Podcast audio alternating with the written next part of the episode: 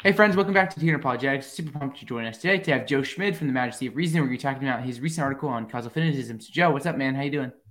I'm doing well. I uh, I've enjoyed the times that I've come on your channel, and I'm really looking forward to this one. So, yeah, mm-hmm. yeah. I'm curious. And one really hard question is: Red your favorite color? Because I was just looking at your background. I'm like, there's so much red happening over there. yeah. So, um, I don't really have a favorite color, to be honest. Um, I mean, my favorite soccer team is Arsenal, and so they're colored red, right? That's their home color. So, you know, you got. Uh, am I pointing the right direction? Oh yeah. So we got the scarf. We got the Arsenal fan parking only. I've got I've got all Arsenal stuff behind me. So. Mm-hmm. But it's like your your book. There's a bunch of red popping out, and there's another big book behind yeah. you that's like red with all these words. And I'm like, well, maybe red is your favorite color. So maybe maybe it's a subconscious sort of thing. We're discovering truth here together. Um, besides, we're talking about red. We're gonna be talking about like Joe's article on causal finitism. So, Joe, to get things started, do you want to talk a little bit like preliminary notes, like of what's going on in this article and this discussion that we're gonna be having? Yeah, so um, I'm guessing you're going to um, put it in the description. So if people want to read it, they can check it out. Uh, it's mm-hmm. also on my Phil People profile as well as my, my website, josephschmid.com. But um, yeah, it's called A Step by Step Argument for Causal Finitism. I develop a kind of abductive slash inductive, non deductive argument for causal finitism, a very tentative one in the article. And um, published with Erkenntnis. that's a journal, uh, philosophy journal. And so, yeah, what are some preliminary notes on this? Well, firstly, I want to say before we get in is, is that this article is exploratory, right? So, I kind of just wanted to see how far I could push these new sorts of arguments because uh, I developed like new arguments in it. And I mean, ultimately, at the end of the day, I'm not entirely sure whether my arguments succeed. Um, I at least find them really philosophically interesting, uh, and I think that they can lay the foundation for new research in debates concerning causal finitism. Um, and I'll be noting occasionally some of my reservations as we proceed. Um, so that's kind of the first preliminary note. It's like this article was mainly exploratory on my end. Um, I'm not really trying to stake a flag and you know defend a particular position. I really want to explore these arguments. And then the second preliminary note is that um, all things considered, uh, I'm about agnostic on the truth of causal finitism. And we're going to get into what causal finitism is later. But um, so what that means is just basically I suspend judgment on whether or not causal finitism is true. And I'll explain later on in this discussion why that is. Hmm. I really like your mentality, Joe, and thinking about these things because, like, I'm not going to be like a full-on like philosopher or anything like that one day. It's not in the horizon for me. Uh, but like, I, I totally agree with like the way you're doing things, and I think like we can all do the same thing where we can defend certain views to like explore it and think about it without like being like explicitly committed to it. Because I think sometimes, like when I first got into this whole like philosophy apologetic sphere, it's like, oh, if you produce a video or have someone on um, defending a view, that's your view. You can't have like the other guys on. Ooh, that's not good. Yeah, um, that's mean. So I really like what you're doing there. Yeah, no, and I want to reiterate that. Like, I uh, or uh, I guess reciprocate that. I love that about your channel, right? You're getting open theists on, you're getting Molinists on, you're getting um, deter- theological determinists on, and so on. Like, it's it's in the process of it's a, it's for the purpose of exploration and serving people. So. Mm-hmm, exactly. So, to dive right into your paper, then, Joe, what is causal finitism? Yeah, so causal finitism, which is the cent- central centerpiece of my article, is basically it's a thesis, right? So it's a metaphysical thesis about the way that reality is, and there are a number of slightly different ways that you can say it, but I guess the simple way to say it is that infinite causal regresses are impossible. There cannot be infinite causal regresses. Um, what is a causal regress? Well, it's just where A is caused by B, which is in turn caused by C, which is in turn caused by D, and so on ad infinitum. So basically, nothing can have infinitely many causes, whether directly or indirectly. Um, not necessarily every causal history is finite. You can put it in a bunch of different ways, um, but that, that's the basic idea. Now, one quick thing before I turn it back over to you is that um, causal finitism not only rules out, as Alexander Pruss says, causal finitism not only rules out um, these infinite dependence chains of causation, so infinite causal regresses, it also rules out infinite causal cooperation. So what that means is that infinitely many distinct causes might be impacting a target state. So he actually has um, a nice visualization, and I have his book right here. But I just want to show this visualization. Um, if you can see that, right, the one on I think it's the left uh, the one on the left is the kind of regress style, right? That's an infinite regress, causal regress. But the other one also involves infinitely many causes impacting some target state. Both of these, according to Pruss, and yeah, both of these are violations of causal finitism. So causal finitism is best understood as the thesis that nothing can have infinitely many causes, really, um, whether directly or indirectly. Mm-hmm. So thinking about causal finitism, thinking like if we think of like causations like a chain of dominoes, like one causes the other, one causes another. The causal finitist is going to say like that t- chain of dominoes can't be infinite. There's going to be like a first domino, whereas someone who would deny causal finitism would say like, hey, at least conceptually, it's possible that like that chain of dominoes could be infinite in the past. Yeah, yeah. Um, and I mean, they might even also say like you could have infinite concurrent causal like infinitely many things concurrently operating at the same time to produce something you know like infinitely mm-hmm. many dominoes let's say they get smaller and smaller and smaller infinitely many of them knock into one domino right so that would be yeah. infinitely many things causing one target state that's also a violation of causal finitism Okay, right on. Well, getting into your paper, Joe, you talk about a couple principles to get this thing started. So you talk about like what is the step principle? Yeah. So just um, a lay of the land for the audience. What I do is I first articulate some principles, just like metaphysical principles that um, I guess someone might find really plausible um, just on the face of it. So I articulate these principles, and then I go on to uh, evaluate certain paradoxes in light of those principles. And I basically say, in light of those principles, we can derive various contradictions from certain paradoxes. Uh, and so, given that we derived a contradiction, we must have gone wrong somewhere, right? There must have been some sort of false assumption that allowed us to get to the contradiction, right? And then I basically mm-hmm. investigate later on in my article, well, what's the culprit, right? What's the false assumption? And I, I later, I basically give a kind of inference to the best explanation that the culprit is probably um, uh, infinite causal regresses. Um, so basically, the denial of causal finitism. So that's the lay of the land. So, firstly, yeah, like you said, I go into these different principles. Um, and we're going to use these principles as we talk about paradoxes later on. So these are important for the audience, these principles. Um, mm The first one, like you asked, was the step principle. And I want to be very precise here, so I will read it as I said in the article. So the step principle, or SP, is a conditional. So it says if A, then B, basically, like if such and such, then such and such. So here's the principle. If one, each of the steps in two processes result in identical states of the process's respective systems. Two, the cardinalities of the steps in the two processes are the same. And three, the process's respective systems are explanatorily closed. Then, the states of the two systems are identical at the end of the two processes. Okay, let me step back. I'm going to reiterate that firstly. And then secondly, we're just going to basically, you know, spell it out. What is the same? So the step principle is saying if these three conditions hold, then such and such follows. So the three conditions are one, each of the steps in two processes result in identical states of the process's respective systems. That's the first condition. The second condition is that the cardinalities of the steps in the two process are, processes are the same. So that's the number of steps involved. Let, let's say 10 or 20 or infinitely many. They're the exact same for both processes. And the third condition is that the processes' respective systems are explanatorily closed, and I'll explain what that is later.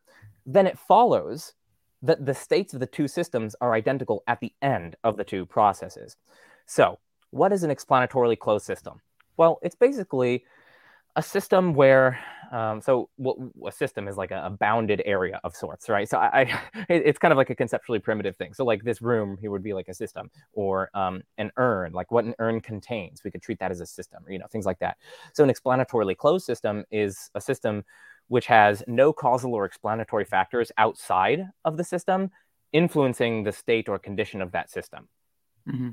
And so basically, explanatorily closed systems are ones where the end state of the system after a given period of time depends only on the various actions and operations within that system itself and within the various processes and happenings and phenomena within that system, right? Because it's it's explanatorily closed. There's nothing outside of it that's influencing it. So its end state is purely a function of what happens within within it, basically, um, over time.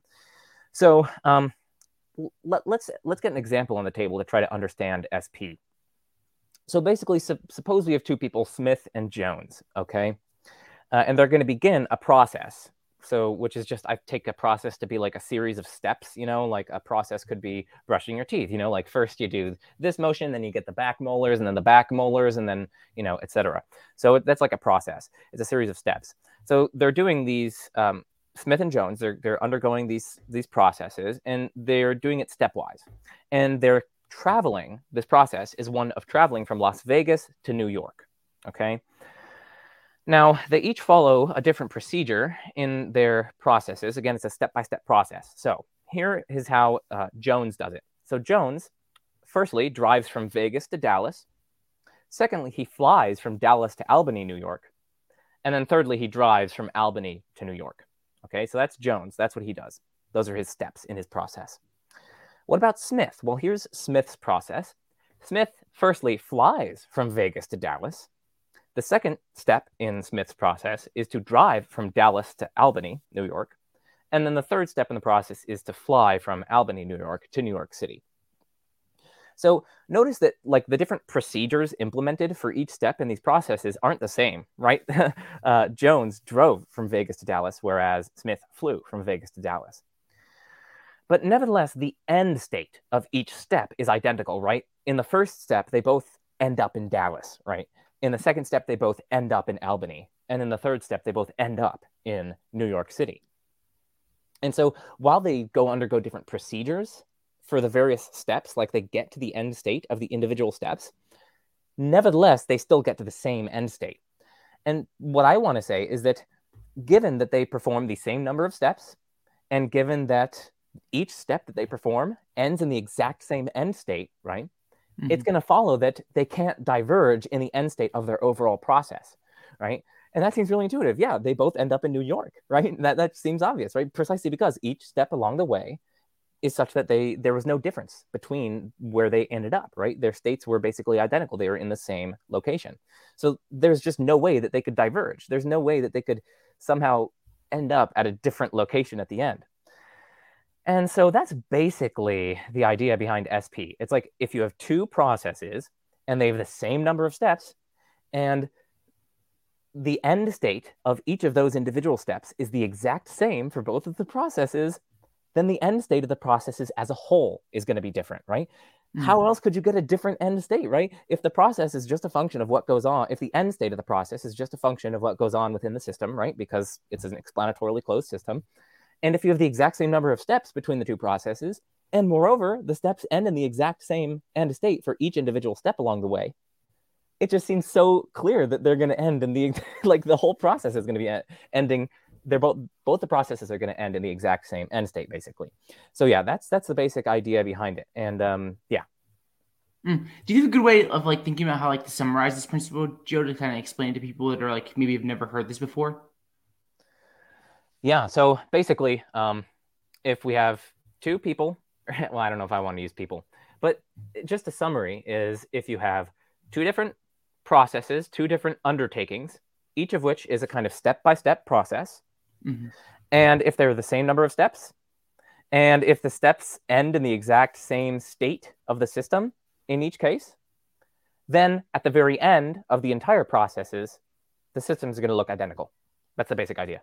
Okay, yeah, I think there's something intuitive to that. It's like looking at it from afar. Um, you see like two lines pointing to the same spot, um, just spitballing here, and it's like, well, if those lines are pointing to the same spot, then they're similar lines, I guess you could say. I'm trying to think exactly. Yeah, or I mean, if you could almost take it individual, like incrementally, like if each point on the line is such that it's at the exact same coordinate, right? So each mm-hmm. point along the way is at the exact same coordinate. That's like the end state of it. Um, and so it's this it's identical. The state of the system is identical for each of the respective lines. Uh, if each point along the way is the exact same, well then it's going to be the same at the end, right? You're going to have the same mm-hmm. end point to the process. Um, so yeah, we're thinking of a line segment, let's say. So yeah, that's that's um, that's the basic idea.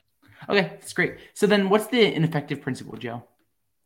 Yeah, so this is yet, this is yet another principle. Um, and then, yeah, so the ineffective principle uh, or IP is basically saying that adding any number of interactions with a system doesn't affect the state or condition of the system if none of the aforementioned interactions changes the state or condition of the system. I mean, that just sounds so obvious when I say, like, let me let me say this again. Like, listen, adding any number of interactions with a system does not affect the state or condition of the system if none of the aforementioned interactions changes the state of the system. That mm-hmm. seems so obvious. I mean, come on, like you're literally like if you're adding some sort of interaction with a system, and let's say it causes it to go from like A but back to it, go, it goes from A to B but back to A, right? So like if I do that little interaction, it goes from A to B back to A. Well, then no matter how many times I do that, right? it doesn't matter. The system is going to end up still in that A, right? Because each time I did those interactions, it didn't alter the state of the system. It went at the beginning of my interaction at A, but my interaction, remember, didn't affect the, the state or condition of the system. It went right back to A. So, um, yeah, it, it's going to still be an A at the end of doing that interaction. And it doesn't matter how many number of interactions you do. You could do three of those, right? A to B to A, A to B to A, A to B to A. It's still going to end in A. You could do infinitely many and it's still going to end in A, basically.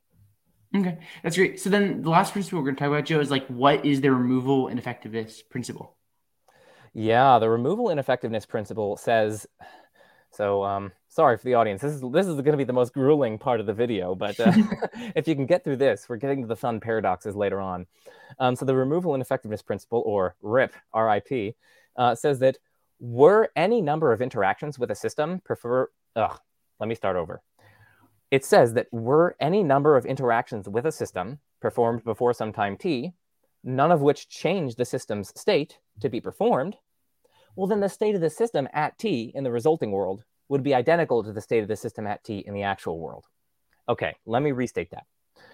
Were any number of interactions with a system performed before some time t, none of which changed the system's state to be removed, so if we are removing any number of these interactions with the system, none of which change the system state, it doesn't matter how many we're removing, the, the resulting world, where after we did the removal, the state of the system at t is going to be the exact same as in the actual world.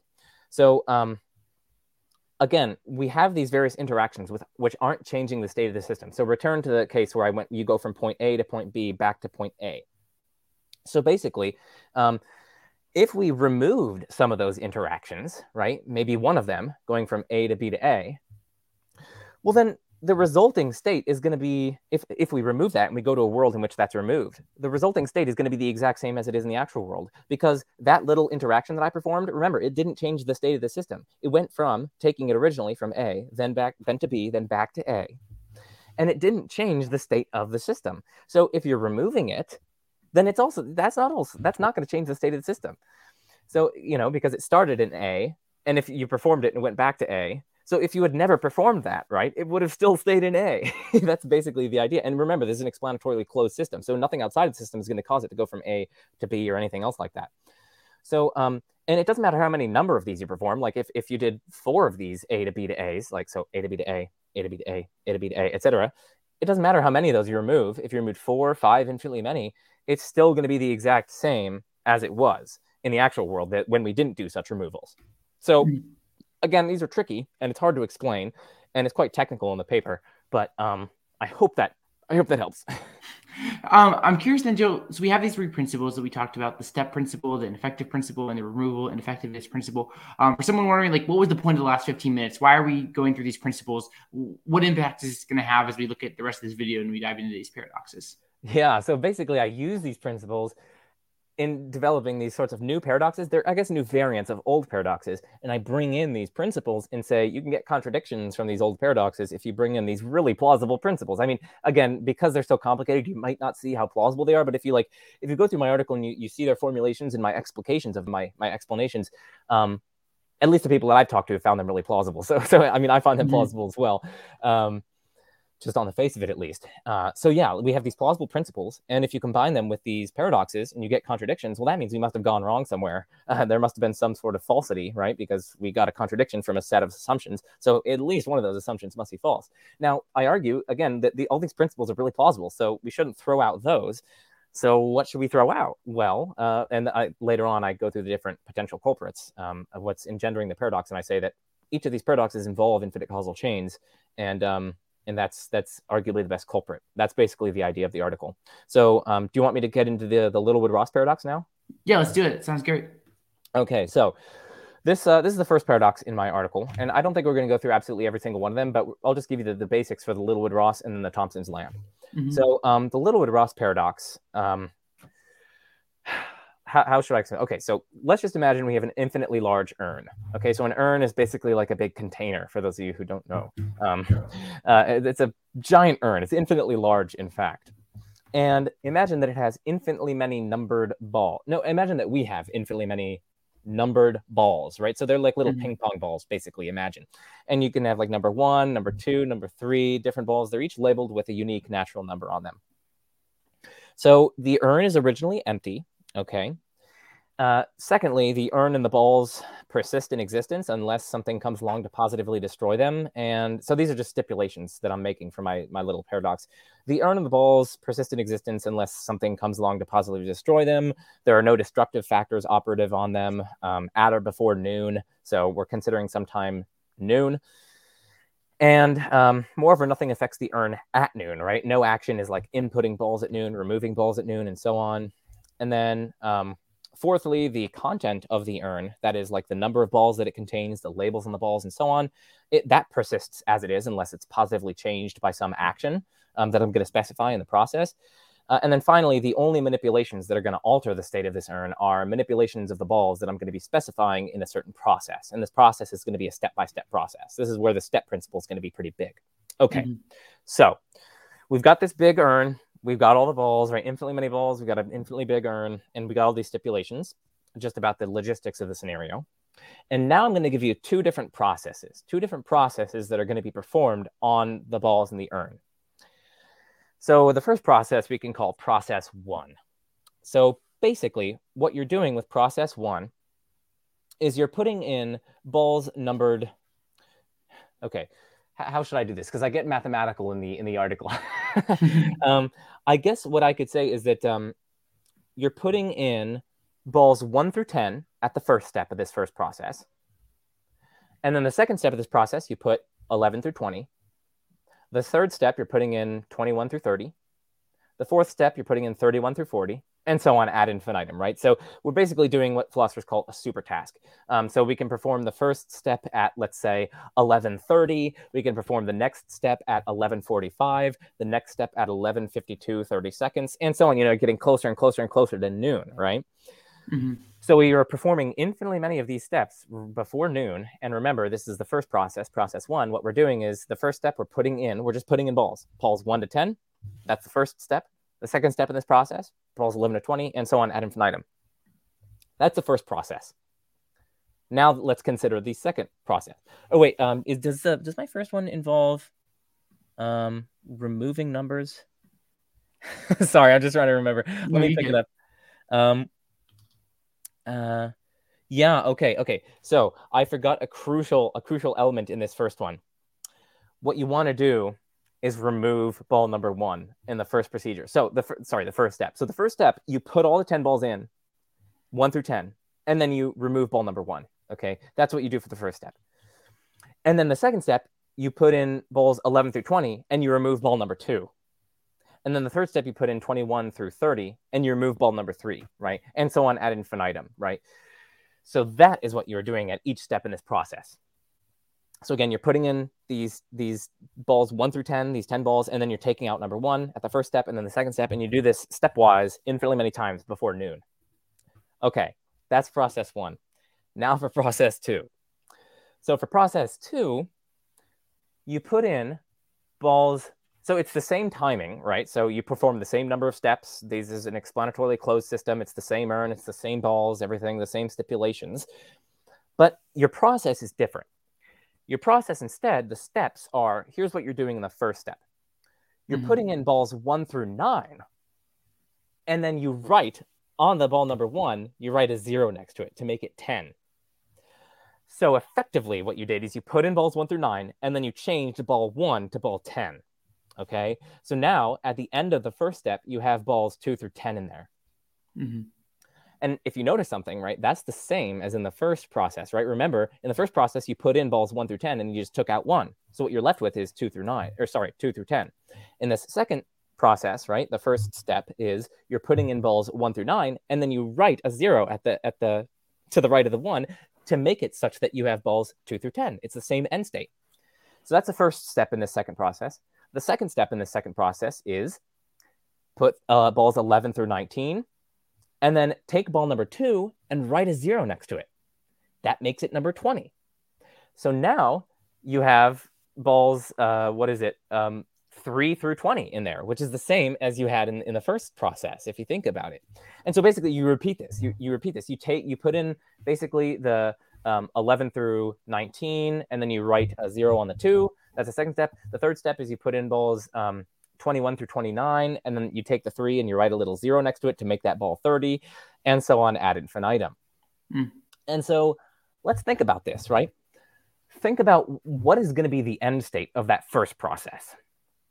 Well, you're going to have no balls left in the urn at the end of that first process. Why is that? Well, because on each step, you took out the ball with the natural number of that step, right? So on the first step, you took out the ball number one and you never put it back in. In the second step, you took out ball number two and you never put it back in. In the third step, you took out ball number three and you never put it back in. and so on ad infinitum. So there, there cannot be any balls left in the urn at the end of this process, right? Um, mm-hmm. Um, think about it. If there were a ball left in the urn at the end of this process, what would its number be? Could it be like 4,000? No, because on the 4,000 step, you took it out, you took out that ball and you never put it back in, mm-hmm. right? So um, there, there can't be any balls left um, in, in the urn at the end of this, this first process, process one. But now think about process two. Process two does not end. It, it, process two, the, at the end of the process at noon, right? So we're comparing the states of the systems at noon at the end of that second process, it's full of infinite, the urn is full of infinitely many balls, right? You never removed any balls whatsoever in this process, right? Remember, you just added in one through nine, and then you just wrote a little zero on the one to make it a 10. So you literally just added in nine balls. And you did that every single step. You just added nine balls, then you added nine balls, and then you added nine balls, and you added nine balls. To be sure, you like wrote some numbers on them, but you never took anything out, right? Mm-hmm. So at the end of this process, you're going to have infinitely many balls. You're going to have nine in the first step, nine in the second step, nine, nine, nine, nine, nine, nine all that um, for infinitely many steps. You have infinitely many balls in the urn after the second process. But just think about this, right? Like at the end of each step in this process, the state of the urns were identical. They were identical. At the end of the first step, the state of the urns it was balls two through two through ten, right? Because in the first step, remember, you put in one through ten, and you took out one, and then the second step, you put in one through nine, and you wrote a little zero on the one to make it a ten. So you have two through ten. In the next one, right, you have uh, what is it, two through twenty, or maybe was it three through twenty or whatever? Yeah, you have three through twenty in the second step for both of them. In the third step, you have four through thirty, and so on, right? You have the exact same ball balls in the content in in the urn after each step of both of these processes. And yet somehow at the end of the processes, you get radically divergent results, right? In one of them, it's a full urn, and in the other, it's an empty urn. That I mean, if you if you mm-hmm. look if you think about this carefully, that's a violation of SP. Remember, SP said if you have two different processes in a system, and each of the individual steps in the processes has an end state which is identical, and there's the same number of steps in these uh, in these processes, and if it's an explanatorily closed system, which I stipulated, it follows that the end state of the process as a whole has to be the same. But we just concluded that the end state of the process as a whole is not the same. So we have a violation of SP on our hands.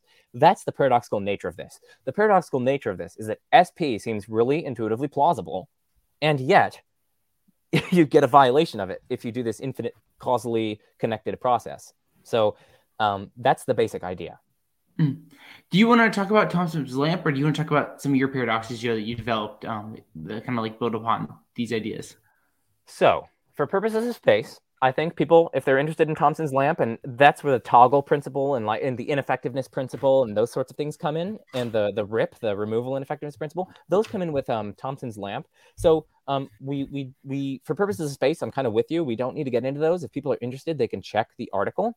Um, mm-hmm. I developed some new paradoxes concerning Thomson's lamp. Um, I guess I'll just basically run like I'll just say what Thomson's lamp is, so we don't leave the audience hanging. Um, yeah. Thomson's lamp, you basically have uh, you're asking what is the state of the lamp at noon, and then before that, before noon, there are infinitely many togglings of the switch. So you turn the switch on and then it goes off, and then it goes on and then it goes off, and you do this faster and faster and faster, right? So at 11:30, it's on. At 11:45, you toggle it off. At 11:52:30, you t- toggle it back on, and so on ad infinitum, up and up and up until noon. And you then ask, like, well, is it on or is it off? Is the lamp on or off at noon, right? Um, it can't be on since anytime you turn it on, you subsequently turn it off, right? Um, but it also can't be off since every time you turned it off, you almost immediately turn it back on. So, um, yeah, uh, actually, strictly speaking, you, you can't get a contradiction out of this this uh, setup that I just gave. Um, you have to add, as I point out in the article, um, you have to add certain principles like the um, removal ineffectiveness principle and so on. Um, so yeah, anyway, that's the basic idea behind Thomson's lamp. It's a little bit paradox, and it's another paradox involving infinity and so on. But yeah, now let's get on to these like different variants that I developed. So this is where a lot of the um, the novelty comes in in my article. So Thomson's lamp, that's not mine, right? That's from Thomson. And then the Littlewood Ross paradox that comes from mathematicians like Littlewood and Ross, right?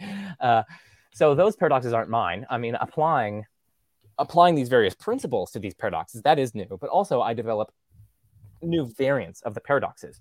So what's the purpose of these variants? Well, the variants basically alter minor details within the scenario, which show that the paradox, the contradiction, isn't due to certain, you know, specific features of a given particular specification of a particular scenario. So in one of them, so in, in, in my paradox that I specified, right, it was a super task, if you remember, right? You performed infinitely many tasks in a finite period of time. What that means is that you're performing tasks faster and faster and faster. Of course, a human couldn't do this, but you might be able to imagine like some sort of angel or god that was able to do this or some sort of um, machine that was able to do this at superhuman speeds and so on but um, so someone might try to resist the paradoxes and say like oh well we don't have to we don't have to say that there can't be infinite causal chains to debar these paradoxes to rule these out maybe time just can't be structured like that, right? Maybe time just can't be broken up into these smaller and smaller units ad infinitum. Or maybe there can't be anything that is able to perform a process that fast, right?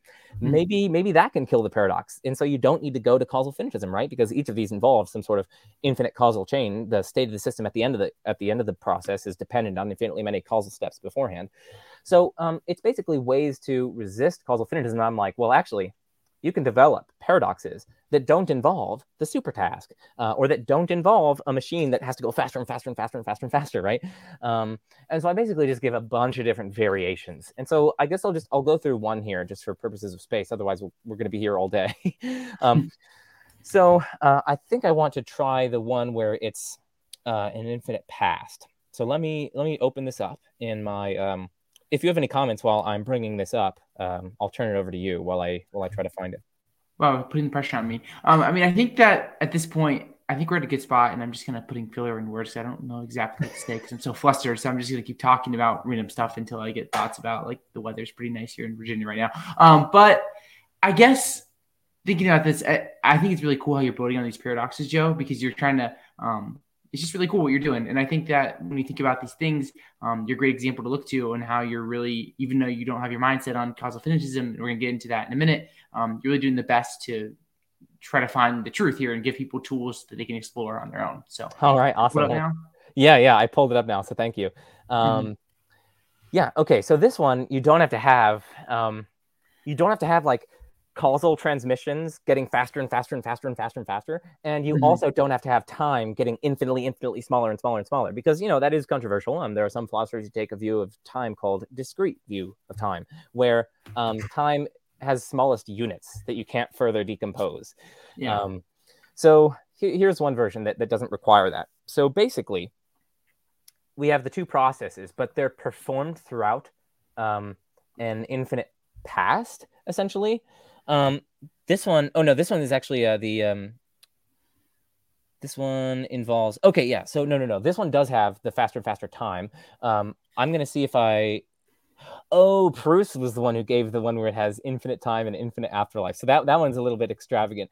Okay, set aside the th- set aside what I was saying about getting faster and faster and faster um, uh, with respect to time.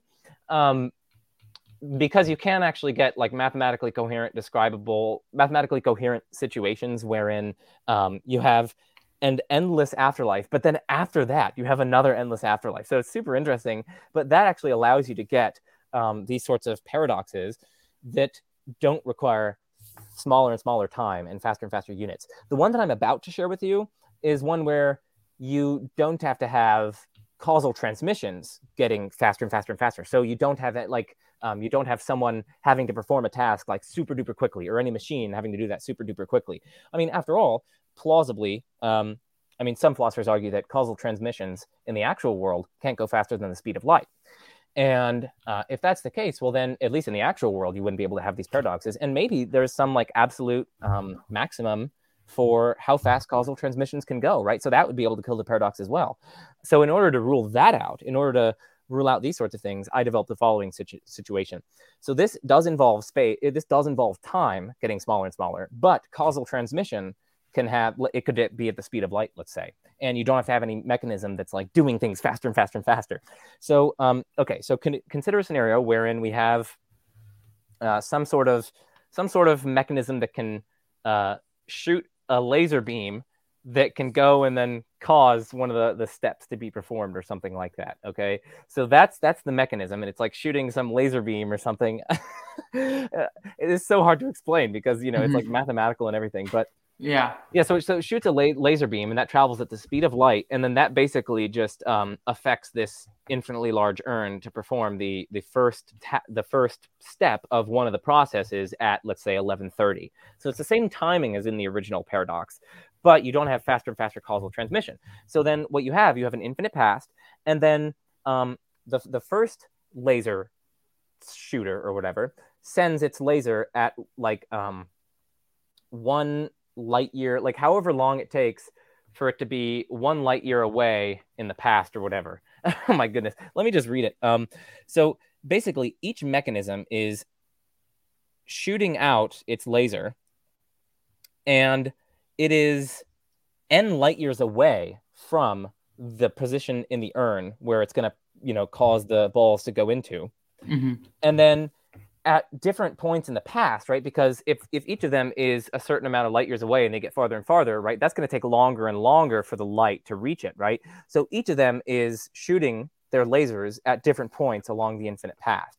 And so basically, what you're able to do is that you can get all the lasers arriving at the same times as in the original paradox, and so causing the various manipulations and so on, but you don't have faster than light um, causal transmission or something along those lines. So it's it's quite complicated, and I advise people to check out the paper. Um, this one is hard to talk about verbally, just because there's so much math involved. Um, like uh, if people look at the paper, I mean, you know, I'm going like two to the power of one minus n, and two to the power of negative one n, to, and I'm getting into these like anyway. so that that's that's one different like variation on the paradox that that avoids certain ways that people might um, push back against these these paradoxes as used in favor of causal finitism, right?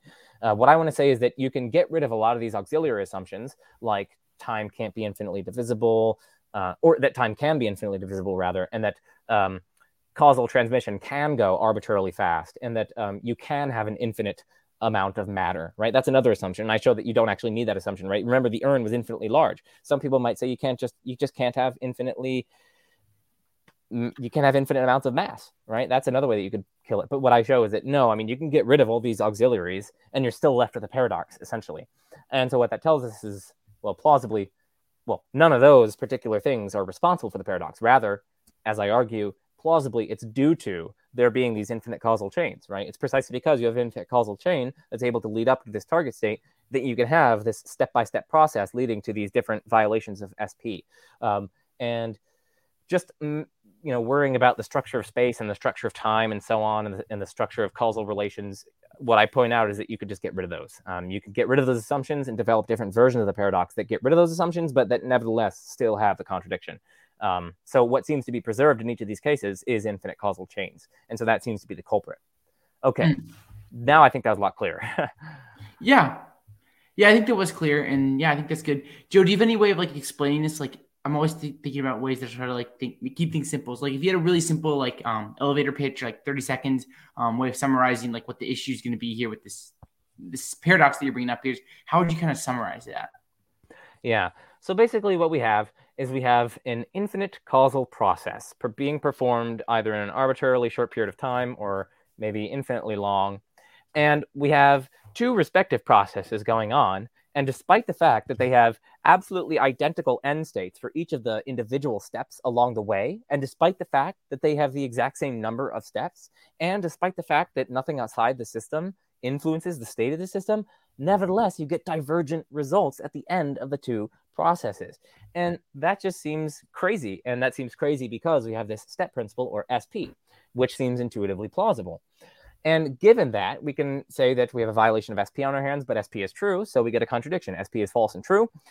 So where did we go wrong? We went wrong somewhere. One of our assumptions must have been false because we derived a contradiction. And what I argue is that the most likely culprit for the false assumption is that there can be infinite causal chains, right? There can be an infinite causal process wherein you have these step by step by step things that can that can occur. So that's the basic the basic thrust. Hmm, right on. So I'm curious then, Joe. Let's talk about this. Why do you think, um, at least in the paper, why would you argue that causal finitism is the best solution to all these paradoxes that we're bringing forward here?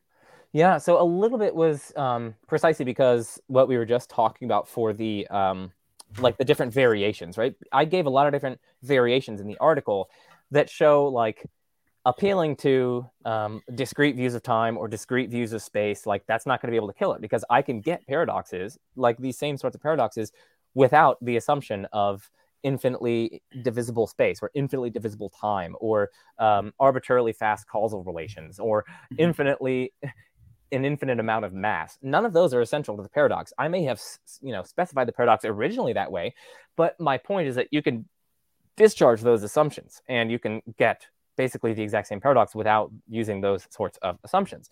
And so what that tells us is that none of those ways that a lot of contemporary philosophers use to get around infinite, infinity paradoxes, none of those are going to work in this case.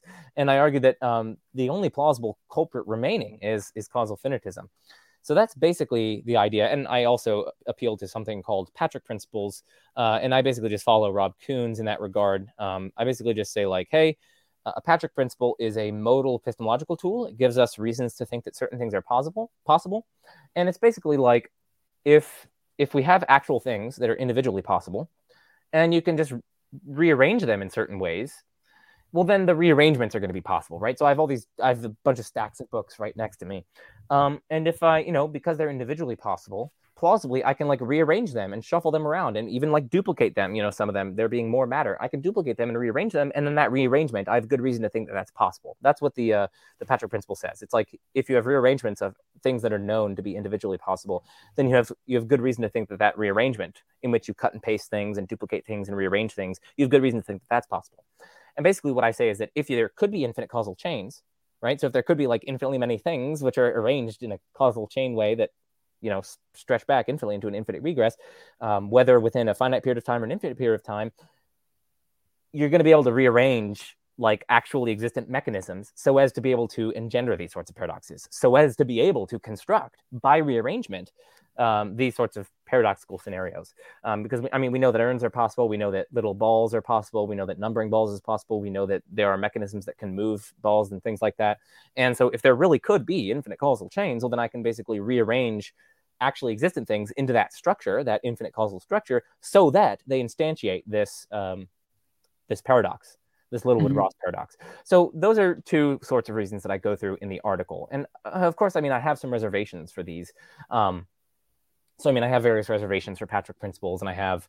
Um, it's not clear to me ultimately that causal finitism is the best solution. I mean, you might be able to give a kind of unsatisfiable triplet or quadruplet um, specification, like just because some infinities, some infinite causal chains are impossible because they have contradictions, it doesn't mean that all of them are impossible, um, et cetera, et cetera, et cetera, right? So, um, but I know we're going to talk more about causal finitism later, so. Mm-hmm. Yeah, that's great, Joe. So I'm be curious then a lot of people might be listening to this wondering, like, dang, Joe, this is pretty good. Like, why don't you just like be a full on causal finitist, bro? Get on the train, let's go. Um, so what holds you back, Joe, then from being like a full on causal finitist? Yeah. So um, one reason is just because a lot of the extant arguments for it I don't find um, like super convincing. So for mine, you know, I have some reservations, you know, um, just because some infinite causal chains are impossible. So this is even granting some of those principles. Um, I mean, I myself I don't know if I should accept all of these principles. I mean, yeah, some of them are, do seem kind of intuitive, don't they? Um, I mean, at least by my lights, they, they seem pretty intuitive. But should we expect our intuitions uh, to be, you know, our intuitions were cultivated and shaped by interaction with finite things around us. Should we expect our intuitions about infinity to be reliable? It's not at all clear. Uh, mm-hmm. So, like that, that's that's one problem with appealing to like these kinds of intuitions that I do in this in this article. Um, and also you know like again debarring even if we grant some of these uh, principles like just because some infinite causal chains are impossible that doesn't license you in inferring that all of them are impossible. Now you might try to justify that by appeal to patchwork principles but i have various reservations for patchwork principles and so on. I think they have lots of counterexamples and um, and we're applying them in domains very very far removed from our ordinary experience right? So um, we we never in our ordinary experience are we using patchwork principles to patch together infinitely large worlds with infinite causal chains in them. No, the patchwork principle that we use in everyday um, in everyday modal reasoning is like I've got a book here and it could be over there. You know, like those sorts of like um, very humdrum, ordinary, very um, everyday grounded modal inferences. And those might be justified, even though the very far removed from our ordinary experience modal um, recombinations maybe we don't have good reason to think that those are possible precisely because they're so far removed from our ordinary experience we just don't know what would be possible in such cases so like mm-hmm. i have reservations for each of the extant sort of arguments that people offer for causal finitism including my own um, and so yeah uh, for a lot of the paradoxes that are cited for instance in um, Pruss and Koons and, and so on i think that there are other simpler potentially more powerful solutions um, or ways to kill the relevant paradoxes. So um, on my channel i go through the unsatisfiable pair diagnosis um, which in my view quite powerfully shows that um, a lot of these paradoxes not the ones that i developed but a lot of the Benardete paradoxes like grim reapers and so on um, what's responsible for those paradoxes doesn't have anything to do with causation. Rather, it has to do with an abstract structure that they instantiate. And the abstract structure is basically ultimately like just saying P and not P. It's just harder to see. Um, but that abstract structure shows you that like you can even generate non-causal versions of these paradoxes. Like you can, and I go through this on my channel, on my Kalam playlist. Um, but like I think that tells us that it's not infinite causal chains that's doing the work. That that's the culprit here. It's this abstract structure. Um, so like that's for sort of certain Benardete paradoxes, and I advise people to see my Kalam playlist for more on that. And I've got stuff under review. So that's one reason, right? That's one reason why I'm not a causal finitist, just because I have reservations for lots of the extant arguments for causal finitism, including my own. So that's one mm-hmm. reason. A second reason um, is that a lot of these arguments for causal finitism, so not only like reservations, but also like big problems for these arguments, uh, is that a lot of them seem to entail that the future cannot be endless. Um, but it seems to me that it's really plausible the future could be endless. And for instance, Christianity entails that it is endless, uh, and as as does like Islam and so on. So, um, like in Benardete paradoxes, you could just imagine. So instead of each reaper doing something, if and only if no earlier reaper does something with infinitely many earlier reapers, you can have each reaper doing something if and only if no future reaper does something. And if you have infinitely many of those reapers, each of which is instantiating that rule, well, then you get this the exact same contradiction. You can just derive this. I can get out the little uh, paper and pen and show you how you get the same contradiction from that. And then, of course, you might say, oh, well, how are these how are these reapers sensitive to what what's happening in the future, right? In the past, you can kind of see, right?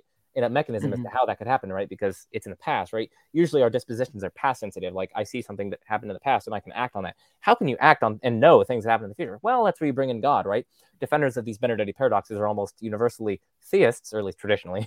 Uh, they're they're traditionally theists, and so they think God exists and knows the future. And so God can reveal to individual reapers whether or not some reaper in its future swings its scythe, let's say. So there mm-hmm. are, and so if this could show that there can't be infinite causal chains past oriented wise, or if there can't be infinite pasts, because if you could, then you'd be able to have this sort of paradox. Well, then it would also show that you can't have infinite futures, which would entail that Christianity is false, which would, um, and it's also just really implausible, right? The future could be endless. That just seems really plausible. Um, so that's another one of my reservations for a lot of these arguments. Um, and I've also got some stuff under review on that. So so yeah, the first main reason is reservations for the arguments. The second main reason is just like not merely reservations and like unclarities and so on, but like big problems that I think I see with the arguments. A third one is just that um, causal finitism is, shall we say, very metaphysically profligate.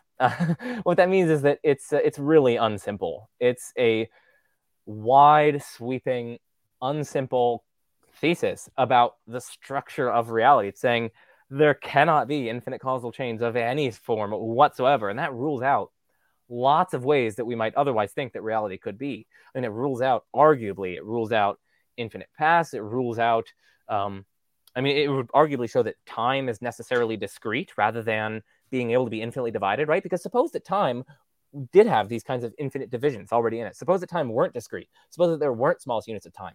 Well, then let me just drop this right now. I'm just going to drop a pen if you could see this. Okay, I just dropped a pen. Now, its end state there is causally dependent on its various states throughout that process of me dropping it, right? Um, part of the reason, part of the explanation, the causal explanation for why the pen ended where it did at the very end is because, let's say, halfway through it had such and such velocity, such and such laws of nature were operative, its state was such and such, um, it had such and such momentum, and so on. So, like, its state at each of these instants throughout the way is causally relevant to its state at the very end. They cause it at least indirectly. And so, what that means is that in any ordinary causal process, you have an infinite causal chain in violation of causal finitism if time is not discrete. plausibly. And what that tells us is that I mean, causal finitism is going to have to entail that time is discrete. It's like, whoa, that's a major that's a major implication. Like, lots of philosophers think that time not only uh, you know time could be continuous, right? I mean, because causal finitism says that these causal chains are impossible, it would show that time is necessarily discrete. So, like, a lot of philosophers think, like, not only is continuous space or this infinitely divisible space, not only is that actually true, um, but I mean, it's at least possible, right? Mm-hmm. you might think that.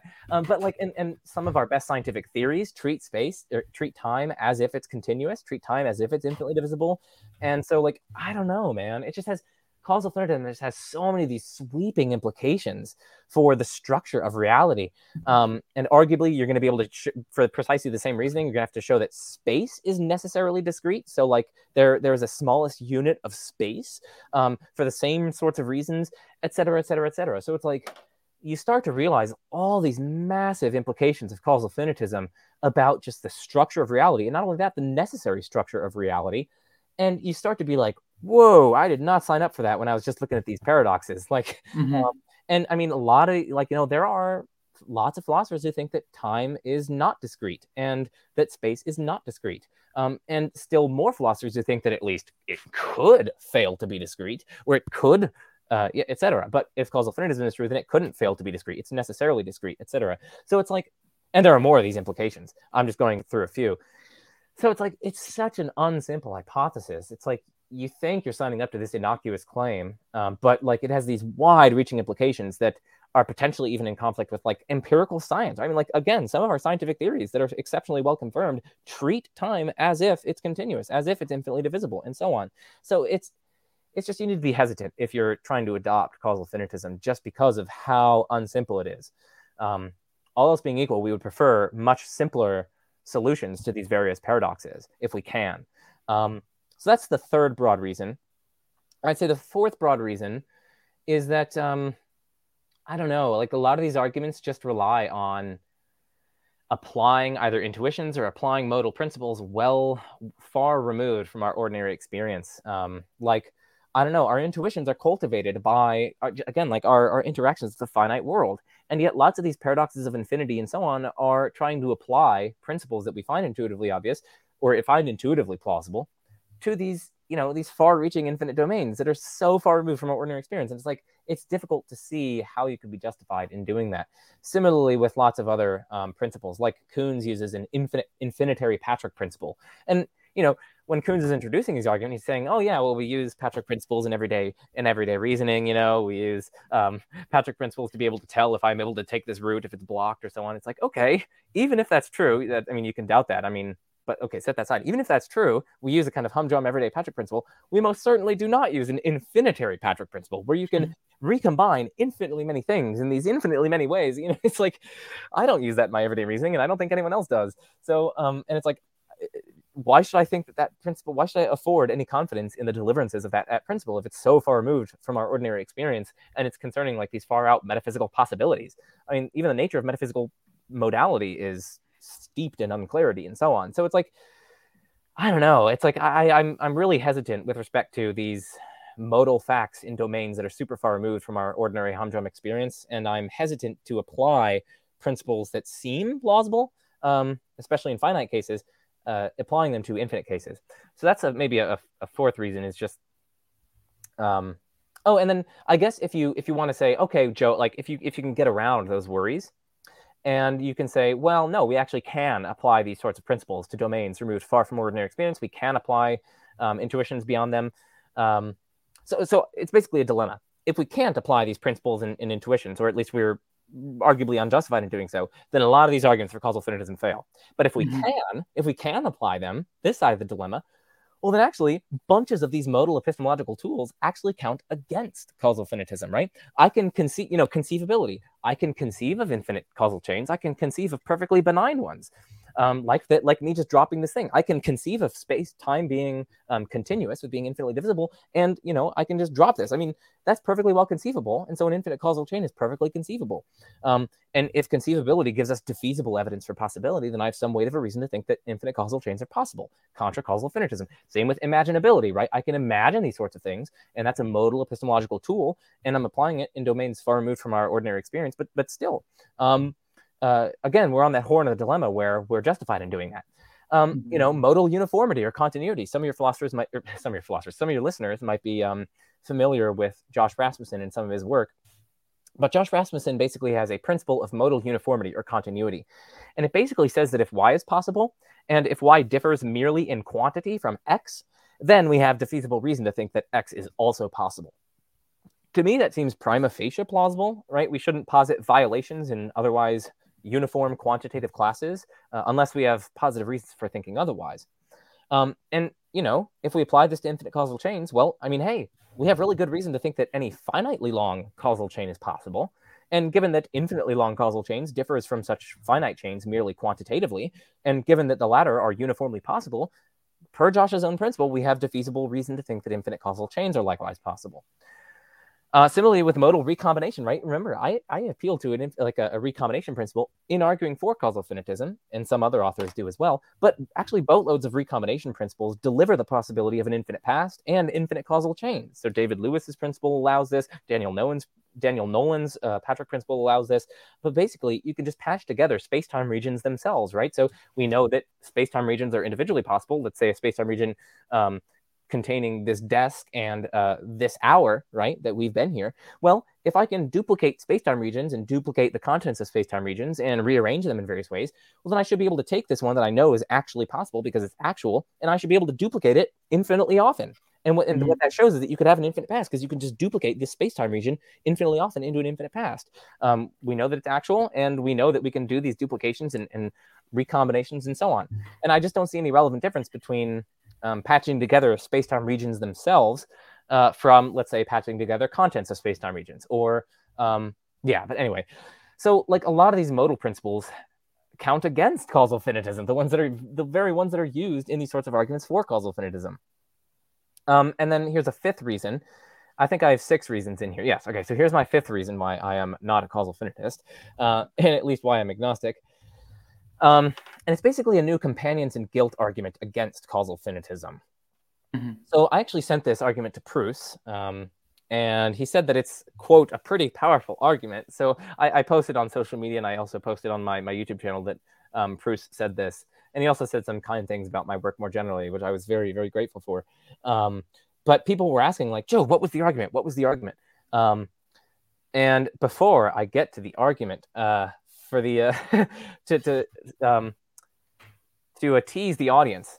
My battery's at four percent right now, so I'm going to go up. I'm going to be back in two seconds. If you could um, plug your channel or plug my channel or something while, for like 30 seconds while I go grab it, that would be appreciated. I'll- yeah, right on, man. So I will um, plug channels and thank you, Joe, for telling me something to do here because I don't get like put on the spot. Um, but yeah, Joe's channel is at the Majesty of Reason. So if you're watching this on YouTube, you can literally just click it right there, add it, boom, done. Following Joe, and if you are listening via podcast, it should be added as well. And yeah, and obviously this channel is Athena Apologetics. If you're new here, always encourage you to subscribe, like, and all that fun stuff. So yeah, I encourage people to check out both our channels. Joe Stino does a lot of like philosophy, looking at things like classical theism and other models of God, and looks at like especially like Thomistic arguments and things like that. My channel just explores a bunch of different things in Christian like philosophy, theology, apologetics, stuff like that. And yeah, if those things interest you, I encourage you to subscribe to both our channels. Um, and yeah, there's, there's, a lot of great content on both channels. And I think Joe is back or not. Okay. Oh, okay. I am back. Um, Let's see. Start the camera up. Whoops. I clicked stop camera. Oh. There we go. There you go. Okay. I saved it just in time. Sorry, I was a little bit worried. Um, that's been on my mind for the past like five minutes or so, or like 10 minutes. Uh, it's been slowly going down from like 6% to 5% to 4%. I'm like, I, I'm, I was like, I'm sorry, I need to stop this. I've been a little bit distracted, but okay. Back to the Pruss argument, right? So I sent this argument to Pruss. And so it's basically a companions and guilt argument against causal finitism. I don't know whether or not it ultimately succeeds. I just find it, you know, somewhat plausible. Um, and again, Pruss said he it was quote a pretty powerful argument, so that's kind of cool. But um, so this doesn't, of course, mean that Pruss ultimately agrees with it, right? But it does mean it means something. Okay. So again, recall that causal finitism is the thesis that necessarily nothing causally depends on infinitely many things. We can also articulate a closely related thesis called dependence finitism. Now, according to dependence finitism, nothing depends on infinitely many things. Notice the close similarity between those two, right? Causal finitism is that necessarily nothing causally depends on infinitely many things, whereas dependence finitism is that necessarily nothing depends on infinitely many things, right? So there's literally one word difference between these theses. Uh, one of them just adds in causal to the dependence, right? It's nothing causally depends on infinitely many things, whereas the other one says nothing depends on infinitely many things.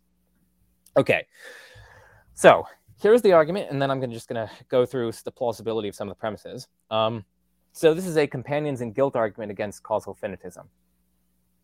Premise one, if causal finitism is true, then dependence finitism is true. Premise two, but dependence finitism is false. Conclusion, it follows that causal finitism is false. That doesn't mean that there are infinite causal chains, by the way. It just means that there could be. Okay, remember, causal finitism is a, a thesis about necessity, right? It's necessarily nothing can causally depend on infinitely many things. Okay, so premise two, why should we think that? Well, remember premise two, it says that dependence, dependence finitism is false. Well, um, again, I'm just going to kind of do a, a, strict technical sense of ad hominem argument here. Ad hominem, usually in, in like sort of colloquial contexts, we think of an ad hominem as like you suck, therefore your argument it fails, or like you suck, therefore you're wrong, or you know something mm-hmm. like that. Um, but as there's a technical notion of ad hominem that philosophers use, and the technical notion is that um, like you're showing that someone else's views have an internal problem with them. So like for theists, you might say like, okay, I'm not, you know, someone might say I'm not a theist, so this isn't like a problem for me, but it's it's an ad hominem in the sense that this is a problem for those who hold to theism, you know. So that's sort of what I'm doing. I'm doing a kind of ad hominem procedure for theist proponents of causal finitism, right? So people like Pruss and Koons and so on. Okay, so I think that such theist proponents should think that premise two is true. That is, they should think that dependence finitism is false, because that's what uh, premise two says. Okay, why? Well, here are some reasons. First, there are infinitely many truths, right? Uh, 1 plus 1 equals 2, 1 plus 2 equals 3, 1 plus 3 equals 4, and so on. Those are all true. Um, I'm distinct from the number 1, I'm distinct from the number 2, I'm distinct from the number 3, and so on. Mm-hmm. Right? We could be here all day. Um, so there are infinitely many truths, but knowledge that P depends on its being the case that P, right? You can't know something unless it's actually true, unless it's actually the case, right? So knowledge, in some sense, depends on the fact. No, this is widely held in um, epistemology, and it's yeah, it's widely, very widely held. Um, knowledge that P depends on P's being true. In fact, I, I don't know anyone in epistemology who denies this. Um, okay, so knowledge that P depends on P. And so what that means is that because there are infinitely many truths, and God knows all the truths since He's omniscient, right? And knowledge that P depends on P, we've got God's omniscience depending on infinitely many truths and that's in violation of dependence finitism, right? Mm-hmm. So, um, similarly, if the future is endless, right, God's knowledge of what happens on each day of the endless future depends on what happens on each day of the endless future, right?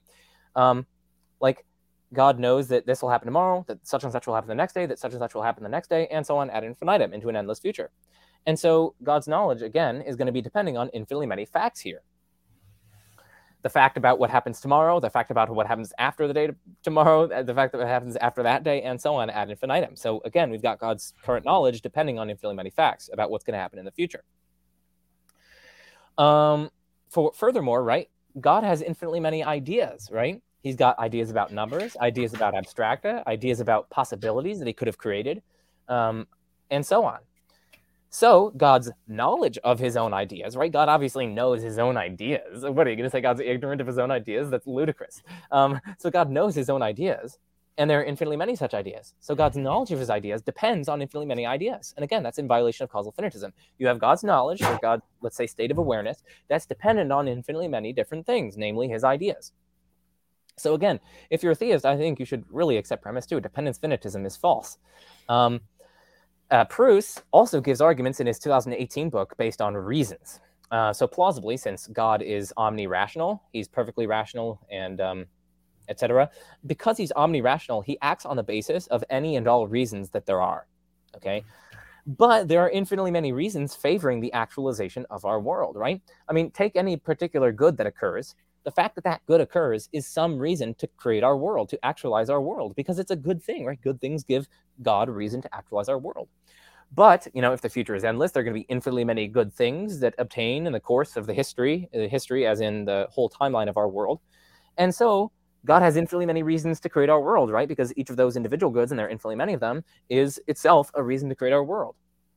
And so God's choice to actualize this world depends on um, his taking infinitely many of these things as reasons. So we have infinitely many reasons supporting or undergirding um, a single choice of God's, right? So we have one thing, God's choice, depending on infinitely many things, the, the different reasons that there are. Now, what Pruss says in his book is he just says, yeah, like that that's true, but this is not causal dependence. So he says, okay, that's fine, right? It's it's it's not a violation of causal finitism. So Pruss agrees, it seems, with me that dependence finitism is false, and uh, I think you should too, you as in the audience. Mm-hmm. So um, if you're a theist. And then finally, a final reason to think that dependence finitism is false uh, is that um, well, you know, plausibly, a lot of philosophers think that mathematics, mathematical realism is true, so that there are numbers, let's say, and also set theoretic realism is true. Like there are sets, right? Um, it, it's uh, it's difficult to go without sets in your ontology. Um, but uh, if there are sets and if there are numbers, well, then plausibly there's a set containing the natural numbers. Um, but sets depend on their elements, right? Uh, it's not as though I depend on the set containing me, right? This abstract object, which is the set containing me. No, that set exists precisely because I exist, right? It, sets are dependent on their members. Uh, it, members are more fundamental than the sets uh, that they're members of. And what that means is that if we have a set of the natural numbers, as per mathematical and set theoretic realism, well, then we have one thing, that set, depending on infinitely many things, right? The different numbers, and there are infinitely many such numbers. So, um, again, there's really good reason to think that uh, mathematical realism is true, that set theoretic realism is true, and so on. And these entail a violation of of uh, dependence finitism. Okay, so premise two seems plausible. It seems plausible that dependence finitism is false, mm-hmm. especially if it's cast in these kind of ad hominem terms for like, hey, you theists should think that this premise is false. Um, mm-hmm. But what then about premise one? If causal finitism is true, then dependence finitism is also true. Um, well, the idea is that intuitively, there is no relevant difference between causal finitism and dependence finitism that could account for why one but not the other is true, right? Um, alternatively, if causal finitism is true, it's plausibly true in virtue of, let's say, the nature of the causal relation, right? For example, it might be that infinite causal dependence is a kind of vicious dependence. But plausibly, dependence more generally shares these objectionable features in, in infinite cases, right? If causal dependence is vicious, well, then plausibly just explanatory dependence more generally, where one thing is depending on infinitely many things, that's likewise vicious.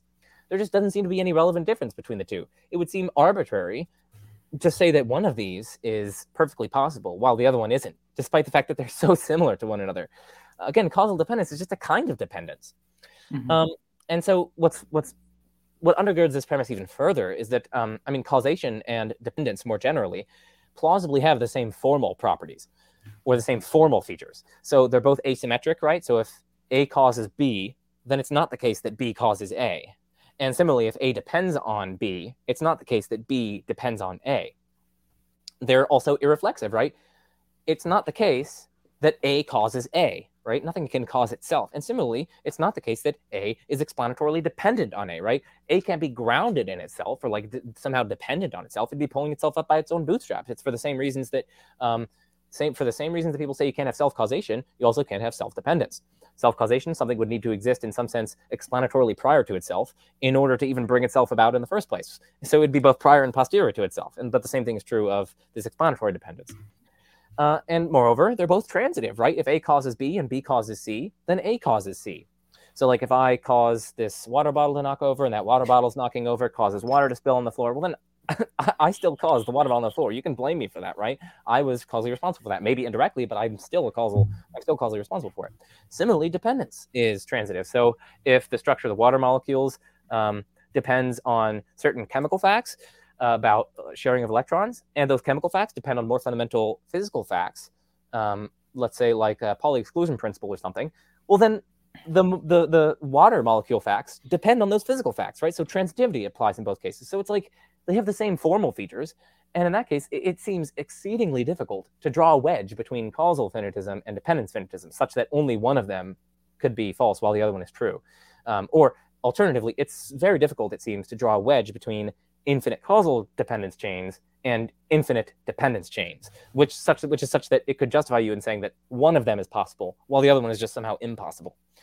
So again, like these none of these like strictly entail like you know you'd be irrational if you don't accept premise one. I'm not saying that, right? Mm-hmm. so none of them strictly entail that. But I don't know, they seem pretty plausible, and uh, Pruss also thinks that they they seem pretty powerful. So um, it's a companions and guilt style argument against causal finitism. I might try to write it up uh, into a paper, um, maybe. Um, I've just got so much on my plate. So anyway, mm-hmm. I think that's a fifth reason, and then um, a, a, sixth reason, which I'll be very short here because I know we're coming to the end of our time. Um, the sixth problem is that, uh, well, hey, I mean, we might think, like, listen, a lot of people say an infinite past is really counterintuitive. Like, it's just weird. But a finite past is so weird as well. I mean, I don't know. Think about it. Like, uh, it's so weird. Like, if the past is finite, I mean, arguably, right? If the past is finite, well, then you know something plausibly brought the past into existence. Plausibly, um, but that thing could in itself be in the past. It couldn't itself be in time because it's supposed to be what's responsible for time, right? So you'd have to have some sort of timeless to temporal causation, something like timelessly causing something that's like how do you get a temporal effect from a timeless cause? I mean, that's not really an argument, but it is an intuition. I mean, a lot of people do share this intuition that, like, how could you have timeless to temporal causation, like something timeless, somehow bringing about a temporal effect? A lot of people think that that's just extremely counterintuitive, but it's also inductively implausible, right? I mean, inductively speaking, uh, all the causes in our experience are temporal to temporal causes, and that gives us some weight of a reason to think that uh, all causes are temporal to temporal causes. Um, just as the fact that we see in our experience that every beginning has a cause gives us some weight of a reason to think that every beginning whatsoever has a cause. Um, so, yeah, I mean, and there are more problems that you could point out for a finite past. It's just it, people ignore the counterintuitive nature of a finite past by focusing on the counterintuitive nature of an infant past by their lights. Uh, but like, you turn the tables and it's still like you get lots of implausibilities. It's like, man, there's like a timeless cause of this. And it's like, did that timeless thing somehow become temporal? How is that not like a change? And if it was a change, how is it not the case that it used to exist in timelessly? But that doesn't make any sense, right? You can't used to exist timelessly because that's like saying that the timeless thing stands in temporal relation to other things. And the timeless thing would be in the past. So then does it like always exist timelessly? But then that seems really weird. Then you'd have like a timeless God or somehow time, some other timeless object, which is continually sustaining a changing creation. Um, if presentism is true, that gets you into a lot of big trouble. So like, eh, finite path is mm-hmm. difficult, mm-hmm. man. It, it's very difficult. Um, mm-hmm. I mean, so is an infinite path, but both of them are difficult. I mean, we're at the edge of uh, human thought. Something weird is happening. But if someone wants to rely on intuition to rule out infinite paths, well, then arguably they, they, should rely on intuition in this case as well. And if there are these intuitive problems for a finite path, that might justify us in thinking that, hey, the past couldn't be finite. And if the past couldn't be finite, then plausibly it's infinite. If the past is infinite, well, then arguably you get a denial of causal finitism from that um, because the past is infinite. If you think that causation provides time with its um, directionality and unity, such that what unifies something into one timeline is a kind of continuous flow of causation and continuous causal links. Uh, what that means is that you would have an infinite causal chain in, in an infinite past. So if you think that there are problems for a finite past, and that uh, if you think that there are such problems, that can motivate you in thinking that the past is infinite, uh, or at the very least that it could be infinite. and mm-hmm. if it could be infinite, then it could be the case, plausibly, uh, that there can be infinite causal chains, which is a violation of causal finitism. Mm-hmm. So again, none of these. Again, I'm not giving anything that's like strictly entailing causal finit- causal finitism's falsehood or um, these other sorts of things. I guess my point is just like, you know, there are some reasons that people can have that aren't implausible to think that causal finitism might not be true. Um, and yeah, and like I mean, like I said, I'm agnostic on these sorts of things because I do think that there's an interesting case to be made from causal finitism. It does have explanatory power in killing a number of different paradoxes in disparate domains. So that that is something going for it, right? Um, there are other ways to kill lots of these paradoxes, but I mean, causal finitism does give you a unified solution to them, and that's that's desirable, right? You want a unifying solution that um, can unify these disparate host of domains and so on. And it seems to be explanatorily powerful as well. So as you can see, uh, I'm agnostic on the matter. And um, mm-hmm. I think a lot of people in these sorts of domains suffer from a little bit too much confidence, either in the truth or falsity of causal finitism. And uh, I just think there are considerations on both sides, people. And um, the lay of the land of reasons is faster than you might think. Hmm. Well, I appreciate your humility on the topic, Joe, and I like how you're trying to show like, hey, there's really good reasons to think it might be true, and there's really good reasons to think they might be false. And it's like it's a complex issue. We're not gonna like come home and watch this hour and 15 minute video and boom, you're done. Answer solved. The rest of your life, yeah. you're, you're done. Um, so Joe, thank you so much for joining me. Really appreciate it. Any like last thoughts or things you want to say before we wrap up here?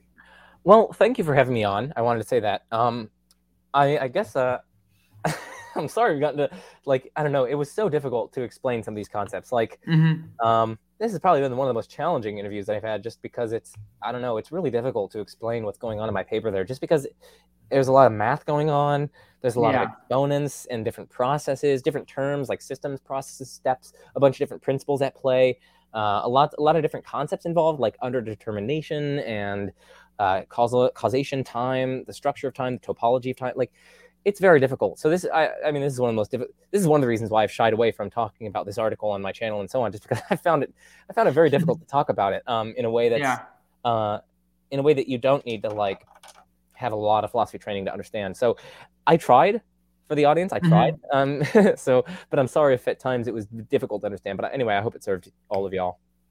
Yeah, I mean, I think a good analogy for this is like I just hope we can find something out of this. Like I've been reading um Martin Luther's um Bondage of the, the Man or Free Will or something, something like that. It's like just basically like free will sucks, guys. Come on, get out of here. And for me, there's a lot of points where I'm like, what is he talking about? But every once in a while, like I get a little nugget. I'm like, okay, that makes sense, and okay, that makes sense. So even if it like for you, if you like listen to this and you're like confused, um, hopefully you found a little bit of nuggets here and there that can help you make sense with your journey. And yeah, Joe, I think you did a great job. And obviously, it's a super technical paper, so I think you crushed it. So thank you so much. And I already did all the nice talking of saying go follow Joe and da da da when you were charging your computer. So well, yeah, you. that's it, guys. Um, thank you, Joe, so much for coming on. Really appreciate it, and thank you everyone for listening. Have a good one, and God bless. We'll see you next time.